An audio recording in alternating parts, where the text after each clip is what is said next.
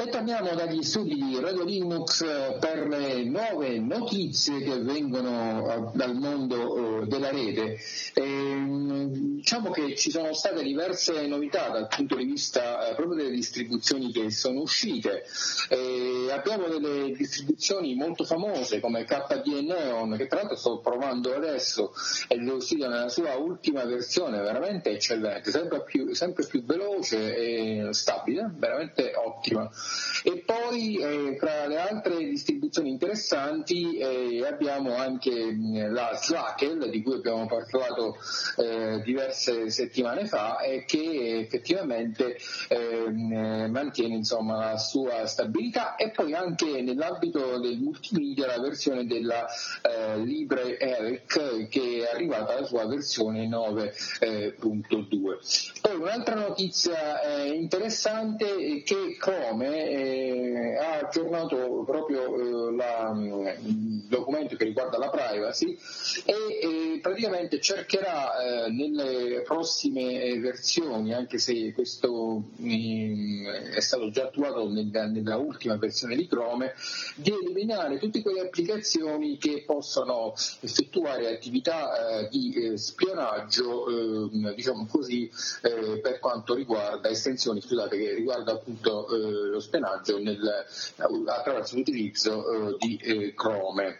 Ovviamente poi la notizia soprattutto della settimana, o almeno una delle notizie più importanti, è stato il fatto che eh, hanno trovato un buco grave eh, all'interno di VLC eh, che eh, potrebbe essere veramente molto pericoloso per chi l'utilizza, almeno nell'ultima eh, versione, però è anche vero che il gruppo che sta ehm, eh, diciamo, producendo Videoram praticamente eh, ha affermato eh, che è una falla che eh, potrebbe essere chiusa eh, immediatamente, quindi che non dovrebbe dare adito a, a problemi attraverso l'utilizzo appunto di patch che andranno a coprire eh, questo tipo di eh, pericolo. Vai Carlo. Sì, rilacciandomi a Chrome mh, della, di questa settimana la notizia che pur navigando in modalità anonima, quando andiamo sui siti porno, veniamo comunque tracciati da, da, soprattutto da Google, in quanto i banner pubblicitari sono gestiti da Google. Mm-hmm. A tal proposito faccio notare che Peter Thiel, cofondatore di PayPal e fondatore di Palamir, eh, ha accusato Google di essere il, la longa manus dell'intelligence cinese in quanto collaborerebbe con Pechino su, mm, starebbe collaborando con Pechino per quanto riguarda alcune cose che, di internet cinese. E questa è una cosa che già si sapeva in, diciamo, da diverso tempo, solo che non hanno mai trovato le prove. No, infatti è un'accusa, mol, per carità, la fonte è autorevole, però prove al momento non ce ne sono. Tuttavia, come mh, mm, dicono altri esperti della rete, è mh, mm, plausibile che le, la Silicon Valley sia infiltrata da, uh, da, intelligence straniere o anche americane, però tuttavia non, um, ciò non, non giustifica giustifica un'accusa così diretta. Sì, io voglio dire due altre cose. È stato visto, trovato un nuovo spyware, però stavolta ci riguarda perché riguarda proprio il mondo Linux, uh-huh. eh, si chiama Evil Gnome ed è un, praticamente malware che viene utilizzato per rubare i file, le schermate desktop e tra l'altro anche utilizzare per registrare il microfono eh, del povero malcapitato, insomma di quello che ci, ci capita. E, e, e soprattutto ehm, eh, dice che contiene una, una, una, diciamo una, parte di software che praticamente va a, uh, a utilizzare le parole che vengono scritte attraverso la tastiera da parte parte dell'utente, quindi una mezza specie di keylogger. E vedremo come andrà a finire questa cosa perché è veramente pericolosa, eh, però il sito da cui eh, proviene questa ehm, notizia è The Hacker News che di solito stupidaggini non ne dice. Eh, vedremo nelle prossime settimane. È assurdo, comunque contiamo che il mondo Linux più o meno ha un 2% dei terminali in giro per la rete Mm. Fonte, eh, non vorrei essere ripetitivo, ma è Pornhub Insight che mi pare quello più obiettivo a riguardo. Mm. E, ehm, poi sempre a proposito di privacy, eh, si è scatenato il clangore per FaceApp quando l'applicazione che ci fa vedere da vecchi, mm, non so chi, chi, chi, per chi è interessato in queste corbellerie, mm. e, eh, il clangore si è scatenato quando si sono accorti che mh, mm, la, la, la, ditta, la, la, casa produttrice di questa applicazione ha sede a San Pietroburgo, quando in realtà noi a Facebook diamo molto ma molto ma molto di più. E a proposito di Facebook, mh, mm, sì, è stata multata di 5 miliardi da parte della Federal Commission, non mi ricordo quale, per il caso di Cambridge Analytica. Alcuni eh, commentatori hanno detto che è molto poco, altri invece alcuni giornali l'hanno salutata come una, una grandissima multa. Fatto... quello diciamo, hanno messo 3 miliardi da, da parte. Beh, no, ma fatto sta che lo stesso giorno in cui riceveva la multa, in borsa il valore di Facebook è aumentato 10 miliardi di dollari. Quindi, quindi, direi che è abbastanza poco, 5 miliardi come multa, non l'ha scalfita nemmeno. Senti, ti volevo chiedere una cosa, sì. ma tu questo passaggio di Sparky Linux nella sua versione 5.8 da Debian Testing a Debian Stable, mm. come lo vedi? E, ma malino, nel senso che do, avrebbero già dovuto avere una, una Sparky 6 al volo. Mm. Se no, per, per, il resto, io per carità al momento su tutti i computer ho Makulu ibridato con Sparky e a parte un repository che pare non, non essere più attivo, non ho, non ho, problemi di sorta. Anche se ho dovuto dare apt full upgrade, che non, un comando che nemmeno conoscevo prima dell'altro giorno per, per risolvere i problemi con uh, i repository. Sì, vogliamo ricordare che noi abbiamo intervistato lo sviluppatore di Sparky Linux, adesso questo tipo di versione è completamente nuova perché sarebbe la nuova stable praticamente, sì, esatto. su, un Debian 10 eh, che appunto si chiama Basta e quindi eh, è cambiato anche versione, i repository sono cambiati, quindi si passa dalle versioni testing alle versioni mm. stable. Sì, esatto, poi ho notato che mm, Sparky Linux mm, ha iniziato a cambiare di repository da stabile testing a mettere il nome proprio della, della, della versione, quindi Buster, Jesse, Seed o quant'altro. Oh. E questo in effetti in caso di, di freeze um, per il passaggio dalla, sta, dalla testing alla stabile potrebbe causare qualche problema o viceversa, il problema te lo causa se tu vuoi rimanere in testing. Mm-hmm, ho capito. Altro? Oh, Google pare che ci voglia riprovare con i social network. Ancora? Sì, eh, pare un, un progetto um, eh, circoscritto per il momento allo Stato di New York e soltanto su invito, però ci stanno riprovando. Devo dire che a me il fatto che abbiano chiuso o, o vogliono chiudere, ancora non ho capito, Google Plus dispiace un po' perché molte, molti documenti carini si trovavano buttati lì, anche se eh. l'organizzazione non era delle, delle migliori.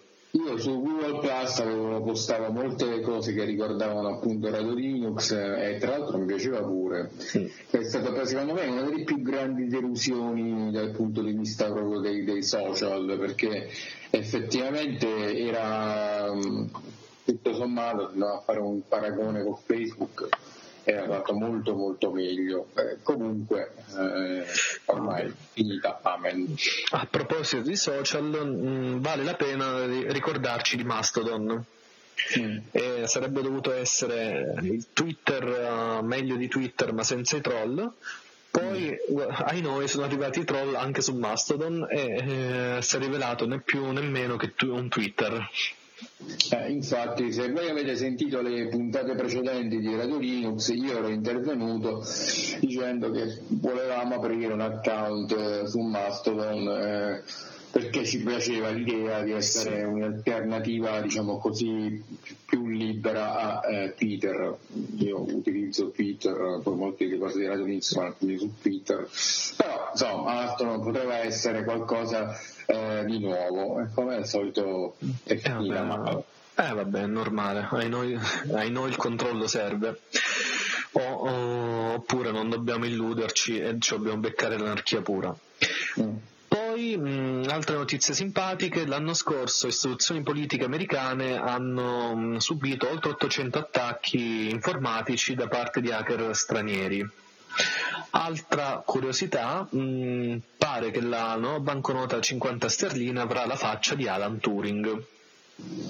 Poi un'altra notizia interessante è che eh, per 2 euro chi utilizza soprattutto Windows e ha ehm, OneDrive ovviamente, eh, lo spazio ehm, è stato raddoppiato, anzi triplicato, non di più, perché con 2 euro eh, al mese ehm, i 50 GB a disposizione dell'utente diventano 100 GB quindi magari chi ha eh, una chi utilizza molto il cloud o altro insomma potrebbe eh, diciamo così, avere dei risultati molto, molto positivi. Beh sì, 2 eh. euro al mese è una spesa sostenibilissima. Certo. Mm. Abbiamo invece due notizie che vengono da Huawei e dalla sua lite con eh, gli Stati Uniti d'America. Sì, in breve Huawei ha lanciato 850 pers- dipendenti eh, negli, nei suoi laboratori eh, posizionati negli Stati Uniti d'America e pare che eh, ArcOS o non mi ricordo il nome originale del sistema operativo sviluppato da Huawei non fosse altro che un grande bluff ai noi. Mm. Questa notizia devo ammettere che mi, mi dispiace ma io comunque non continuo a non capire eh, questa situazione perché secondo me la data del 19 agosto sarà proprio la data di arrivo, nel senso che si chiariranno molte eh, molte informazioni perché ho ascoltato altri podcast di altri blogger dove, dice, dove si afferma che praticamente non ci sarà nessun tipo di cambiamento, che il ban da parte del, di Trump, il governo americano nei confronti di Huawei non avrà nessun tipo eh, di risultato, quindi sono delle notizie contraddittorie perché poi ogni tanto invece su Twitter o da altre eh, parti in rete escono delle notizie completamente diverse. In poche parole penso che sia effettivamente vero magari di aspettare il 19 agosto eh, per cui eh, quella sarà la data almeno che so io fatidica in cui si avrà un vero e proprio responso se dovessi consigliare eh, in questo periodo eh, di acquistare uno smartphone no, prima di acquistare un Huawei aspetterei ecco. Mm, beh sì, sicuramente. Almeno aspetterei i primi di settembre. Beh sì, probabilmente non, probabilmente non, succederà nulla, però eh, tanto, tanto, vale attendere e soffrire l'ultimo, l'ultimo scampo dell'estate col vecchio citofono. Oh, poi abbiamo un po' di notizie riguardo il riconoscimento facciale. Mm, non so se l'abbiamo detto la scorsa settimana, ma il... Um, pare che sia possibile, almeno al momento dell'imbarco su un aereo, pare sia ancora possibile, seppur tramite traversie, riuscire a evitare il riconoscimento facciale eh, automatizzato e utilizzare quello canonico. Tuttavia, rendendosi conto i gestori pubblici di, del potenziale di rischio e della, mm, che implica un, gesto, un, riconoscimento facciale automatizzato. E qui ci ricolleghiamo alla, alla, notizia di FaceApp, cioè ci ricolleghiamo allo stesso filone di FaceApp. E diverse città in America, sempre, e mi pare anche uno Stato degli Stati Uniti, hanno deciso di bandire il riconoscimento facciale ed anche la, l'Unione Europea pare che voglia regolamentare in maniera stringente questo tipo di, uh, di tecnologia. Devo dire che la cosa non mi dispiace anche perché già siamo in, intercettati, intercettabili in qualsiasi dovunque andiamo, quindi almeno, almeno preserviamo la faccia, come si suol dire.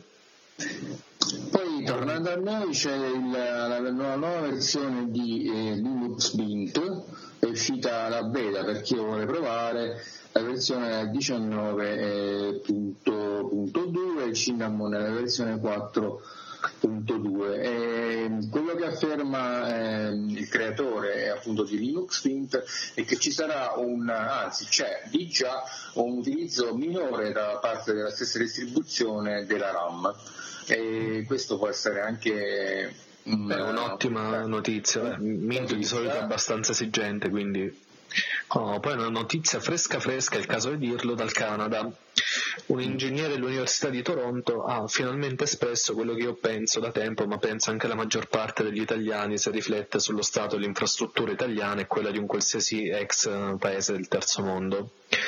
E dico dal Canada perché Google a Toronto vuole costruire la sua smart city. Questo ingegnere ha avuto il coraggio di dire che eh, le smart city sono una boiata pazzesca, per non citare la traduzione letterale, in quanto, eh, in quanto, una volta che eh, voi riempite la, la, città, il sottosuolo della città con centinaia, migliaia di, sen- eh, di cavi, più riempite la città di migliaia e migliaia di sensori, mm, fra qualche anno, quando, andate, quando si rompono o diventano obsoleti questi sensori, chi, chi paga per sostituirli? Mm. Noi lo sappiamo benissimo in quanto un conto è fare, che ne so, portare la fibra ottica in Italia, un, fare un chilometro di fibra ottica in Italia, un conto è portare l'ultra iper uh, fibra ottica in Romania dove le, le strade non ci sono, per esempio, faccio un esempio del cavolo, quindi scavare è molto più facile e rifare la strada è molto molto più facile con risultati più, lusinghieri, più lusinghieri rispetto a rompere una strada qui in Italia e ritapparla alla meno peggio. Senti Carlo, si parli di questo smartphone che mi hai fatto vedere? Oh, finalmente per chiunque voglia avere il suo boccone di socialismo reale è disponibile per uh, l'acquisto Pyongyang 2425. Si tratta, come avrete capito, di uno smartphone coreano e devo dire che mh, nonostante provenga dalla Corea del Nord le specifiche hardware sono di tutto rispetto. Il problema è che il lato software, che ovviamente è sviluppato dalla Corea del Nord, con tutte le restrizioni che ne conseguono, eh, sia per quanto riguarda le funzioni base, sia per quanto riguarda il market che mh, mm, almeno il Play Store, il Google Store non esiste, sia poi per quanto riguarda le applicazioni che vi vengono fornite e la possibilità di effettuare ricerche su internet senza, senza contare quello che potrebbe succedere quando andate a scrivere eh, brutte parole tipo libertà o dissenso o qualsiasi altra cosa vi possa venire in mente. In più una buona notizia, almeno per quello che mi riguarda, pare che le vendite della, della DRAM nel 2019 siano in netto calo e spero che ciò comporti ancora una diminuzione dei prezzi della, della DRAM. E al termine invece andiamo a vedere la situazione di Julian Assange attuale, le informazioni sono molto poche e sono eh, confuse. Eh, si parla eh, di eh, un, un vero e proprio ehm, spionaggio a cui è stato sottoposto Julian Assange per circa 24 ore al giorno quando era eh, nell'ambasciata ecuadoriana eh, a Londra. Tra l'altro mm, la società che si chiama Undercover Global mm, che aveva appunto l'incarico di proteggere l'edificio diplomatico tra il 2012 e il 2018 ha proprio incaricato i suoi uomini di raccogliere tutte le informazioni possibili eh, su mm, il leader eh, di Wikileaks e sono finiti dentro naturalmente tutti gli incontri che Assange ha avuto con i suoi avvocati, con i suoi eh, visitatori, eh, anche diciamo, qualcosa che riguarda il suo mondo più intimo, almeno da quello eh, che si è potuto capire. Altro mm, elemento strano è che Lenin Moreno, il nuovo presidente dell'Ecuador, ha annullato il contratto appunto con la stessa eh, società, la UC Global, e invece ha assunto una nuova società eh, che si chiama Promor Security che ha dovuto prendere praticamente il suo eh, posto. Eh, ricordiamo che mh, mm, Lenin Moreno è molto mh, mm, legato eh, agli Stati Uniti, alla richiesta di estradizione degli Stati Uniti e quindi eh, sarà veramente difficile che Julian Assange resista dal punto di vista proprio giuridico alla possibilità di essere appunto estradato negli Stati Uniti. E um, un'altra notizia molto importante, sempre legata alla figura di Julian Assange, sono le eh, interviste rilasciate da Niels Melzer, che è un personaggio di primissimo piano perché è il relatore speciale delle Nazioni Unite sulla tortura e su trattamenti e pene crudeli E ehm, questo ehm, avvocato, da quello che ho capito io, che aveva scritto un libro pure nel 2008, L'omicidio mirato nel diritto internazionale, ha eh, affermato che eh, per Julian Assange praticamente eh, l'estradizione comporterebbe la possibilità di non vedere assolutamente più tutela, tutelati i propri eh, diritti. E ha tra l'altro eh, messo in luce come ehm, eh, diciamo grandissime organizzazioni come appunto la stessa Amnesty International non si sia levata in difesa di Julian Assange per quanto riguarda gli, le, le violazioni eh, dal punto di vista proprio eh, del eh, diritto, del, eh, della, della, situazione umana a cui lo stesso Julian Assange è stato sottoposto. E, tra l'altro è anche vero che dal punto di vista proprio del eh, podcaster in generale, ma dell'informazione in generale, le notizie che escono su Julian Assange eh, sono praticamente eh, nulle, sono pochissime le fonti certe da cui appunto eh, si possono eh, attingere eh, noi come al solito seguiremo per quello che possiamo fare con i nostri piccoli mezzi questa situazione e cercheremo di dare più informazioni possibili sperando che eh, siano appunto eh, veritiere perché anche su cui in questo caso eh, bisogna eh, riflettere appunto su tutte eh, le news che girano se siano vere oppure no. E, ehm, Continuiamo sempre con Julian Assange ricordando che è caduta eh, l'accusa eh, di aver cospirato e diffuso materiale dannoso per la campagna eh, elettorale di Hillary Clinton nel 2016. Infatti eh, lo stesso eh, giudice Coelti che tra l'altro ehm, era stato eh, diciamo, eletto dall'area eh, democratica, ha affermato che il comportamento tenuto da Wikileaks eh, e quindi ehm, da eh, eh, Julian Assange ehm, era un comportamento eh, dal punto di vista delle diffusioni delle informazioni riguardanti appunto i democratici americani abbastanza ehm, legale dal punto di vista proprio eh, formale, in quanto ehm, queste informazioni che erano state eh, rilasciate ehm, erano estremamente importanti e ehm, diciamo così eh, di grande rilevanza politica e che comunque non erano stati sottratti diciamo come informazioni informazioni, come documenti in maniera eh, illegale.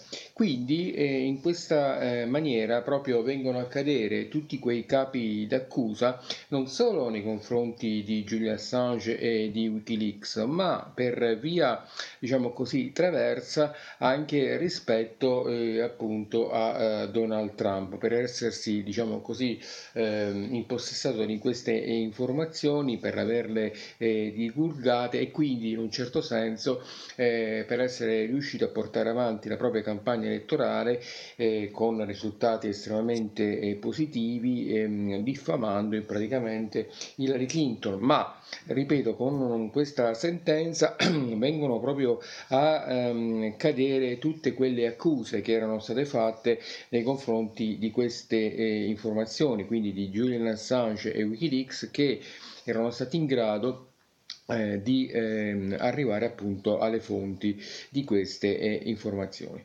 Quindi eh, tutto sommato ehm, molto rumore eh, per nulla, in poche parole, ci sono stati fatti, ci sono state eh, notizie rilevate, però sono state sempre fatte con il rispetto della legge. Quindi in questo caso non ci sono accuse nei confronti di Wikileaks e Julian Assange, anzi queste accuse vengono tutte a decadere proprio con questa eh, sentenza eh, che è stata emanata proprio qualche giorno fa.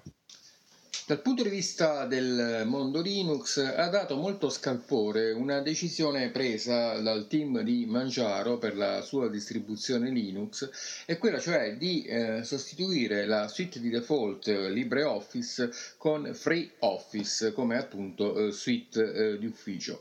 Eh, ehm, FreeOffice in realtà è una, mm, diciamo, eh, una suite eh, proprietaria eh, che tra l'altro io ho avuto modo di provare, mi sembra che non aggiunga alcunché insomma, all'utilizzo di LibreOffice, anzi ha molte limitazioni perché se non sbaglio non crea eh, proprio il file eh, diciamo così ODT eh, mentre LibreOffice appunto lo fa di default quindi nessun tipo di problema però eh, la, mm, l'elemento secondo me che eh, colpisce è il fatto che ci deve essere appunto una motivazione per cui questo eh, si è verificato.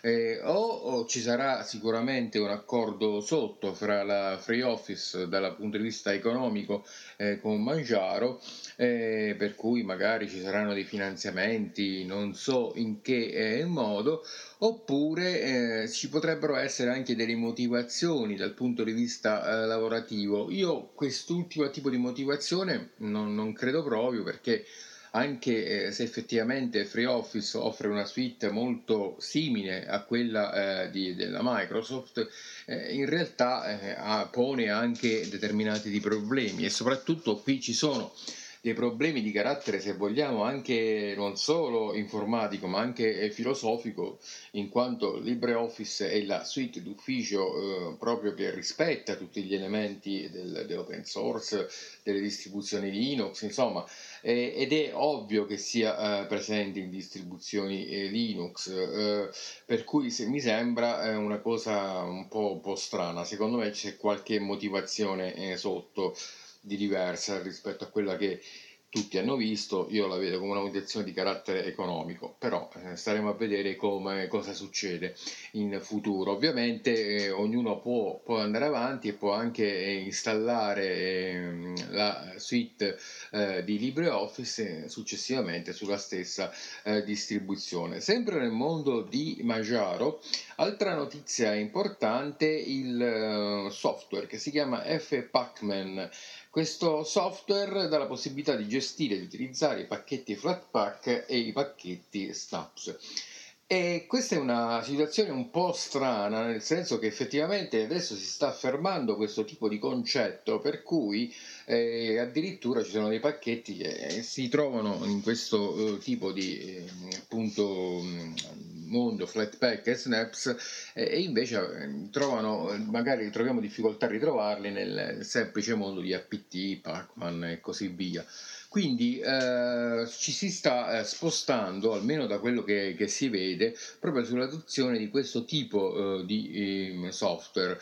Eh, e questo può dare adito a molte eh, discussioni, molte volte i pacchetti snaps sono più grandi, molte volte i pacchetti, pacchetti eh, scusate, flat pack sono anche più grandi e soprattutto sono più lenti a partire. Anche nella, nel momento dell'installazione ce ne accorgiamo eh, però eh, diciamo che da un lato stanno andando molte distribuzioni attraverso l'utilizzazione dei pacchetti Flatpak e gli, dei pacchetti Snaps verso una eh, concezione diversa, molto stile secondo me eh, DMG, quindi OS X, cioè che tutto è già eh, lì presente e, e, quindi basta cliccare per farlo eh, funzionare.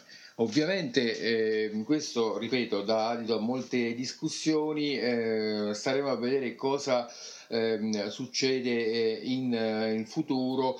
Ehm, bisogna eh, considerare il fatto che dal mio modesto punto di vista eh, abbiamo sempre più o meno il, l'utilizzo su, nel mondo del 2,5% eh, di, eh, diciamo, di, Linux rispetto alle altre uh, sistemi operativi Microsoft, ai sistemi operativi Apple, quindi eh, praticamente non dico che ne stiamo provando veramente tutte, però eh, più o meno eh, vedremo se questo porta a qualche miglioramento, se questo porta a qualche migliore eh, diciamo, risultato anche per le stesse distribuzioni che le adottano. E per terminare, alla. anzi, per terminare, ter, andiamo a dire un'inizia che riguarda il mondo di, di, Apple, anche se poi in realtà questa è un, diciamo, una notizia che riguarda più il mondo eh, economico. E in pratica la, Donald Trump ha affermato che non ci sarà nessun tipo di eh, sconto eh, per la Apple nella eh, creazione dei Mac Pro, dei nuovi Mac Pro, eh, perché ehm, all'interno dei stessi Mac Pro ci sono componenti hardware che provengono eh, dalla Cina e quindi i dazi eh, saliranno come è stato previsto dal punto di vista proprio delle politiche applicate di Donald Trump dal 10 al 25% anche per queste parti di hardware presenti nel Mac Pro. E con questa eh, bella eh, notizia eh, ridiamo la linea allo studio. E siamo giunti al termine della puntata di Radio Linux per questo sabato 3 agosto. Um, queste eh, puntate saranno uh, più brevi, um, anche per noi è un periodo diciamo festivo, tra l'altro non escono nemmeno tante eh, distribuzioni, anzi quasi nulle, nel, per esempio in questa settimana e poi eh, ci sono poche informazioni che provengono eh, da rete. Comunque noi le eh, seguiremo settimana per settimana, però le puntate appunto saranno eh, più uh, brevi. E se volete riascoltare le puntate precedenti, naturalmente andate sul sito della web radio radiostart.it dove sono disponibili i nostri podcast e dove eh, tra l'altro um, potete anche um, scaricare il relativo software per ascoltarci. E mm, magari potete anche ascoltarci attraverso TuneIn, attraverso uh, quindi gli smartphone se avete Android o iOS e potete lasciare un parere anche sulla pagina di Facebook al fine di migliorare eh, i nostri eh, programmi. Io vi do eh, appuntamento alla prossima settimana, naturalmente con una nuova puntata di Radio Linux alla stessa ora, allo stesso posto, ore 12.30. Ciao a tutti da Tilio. Well, we.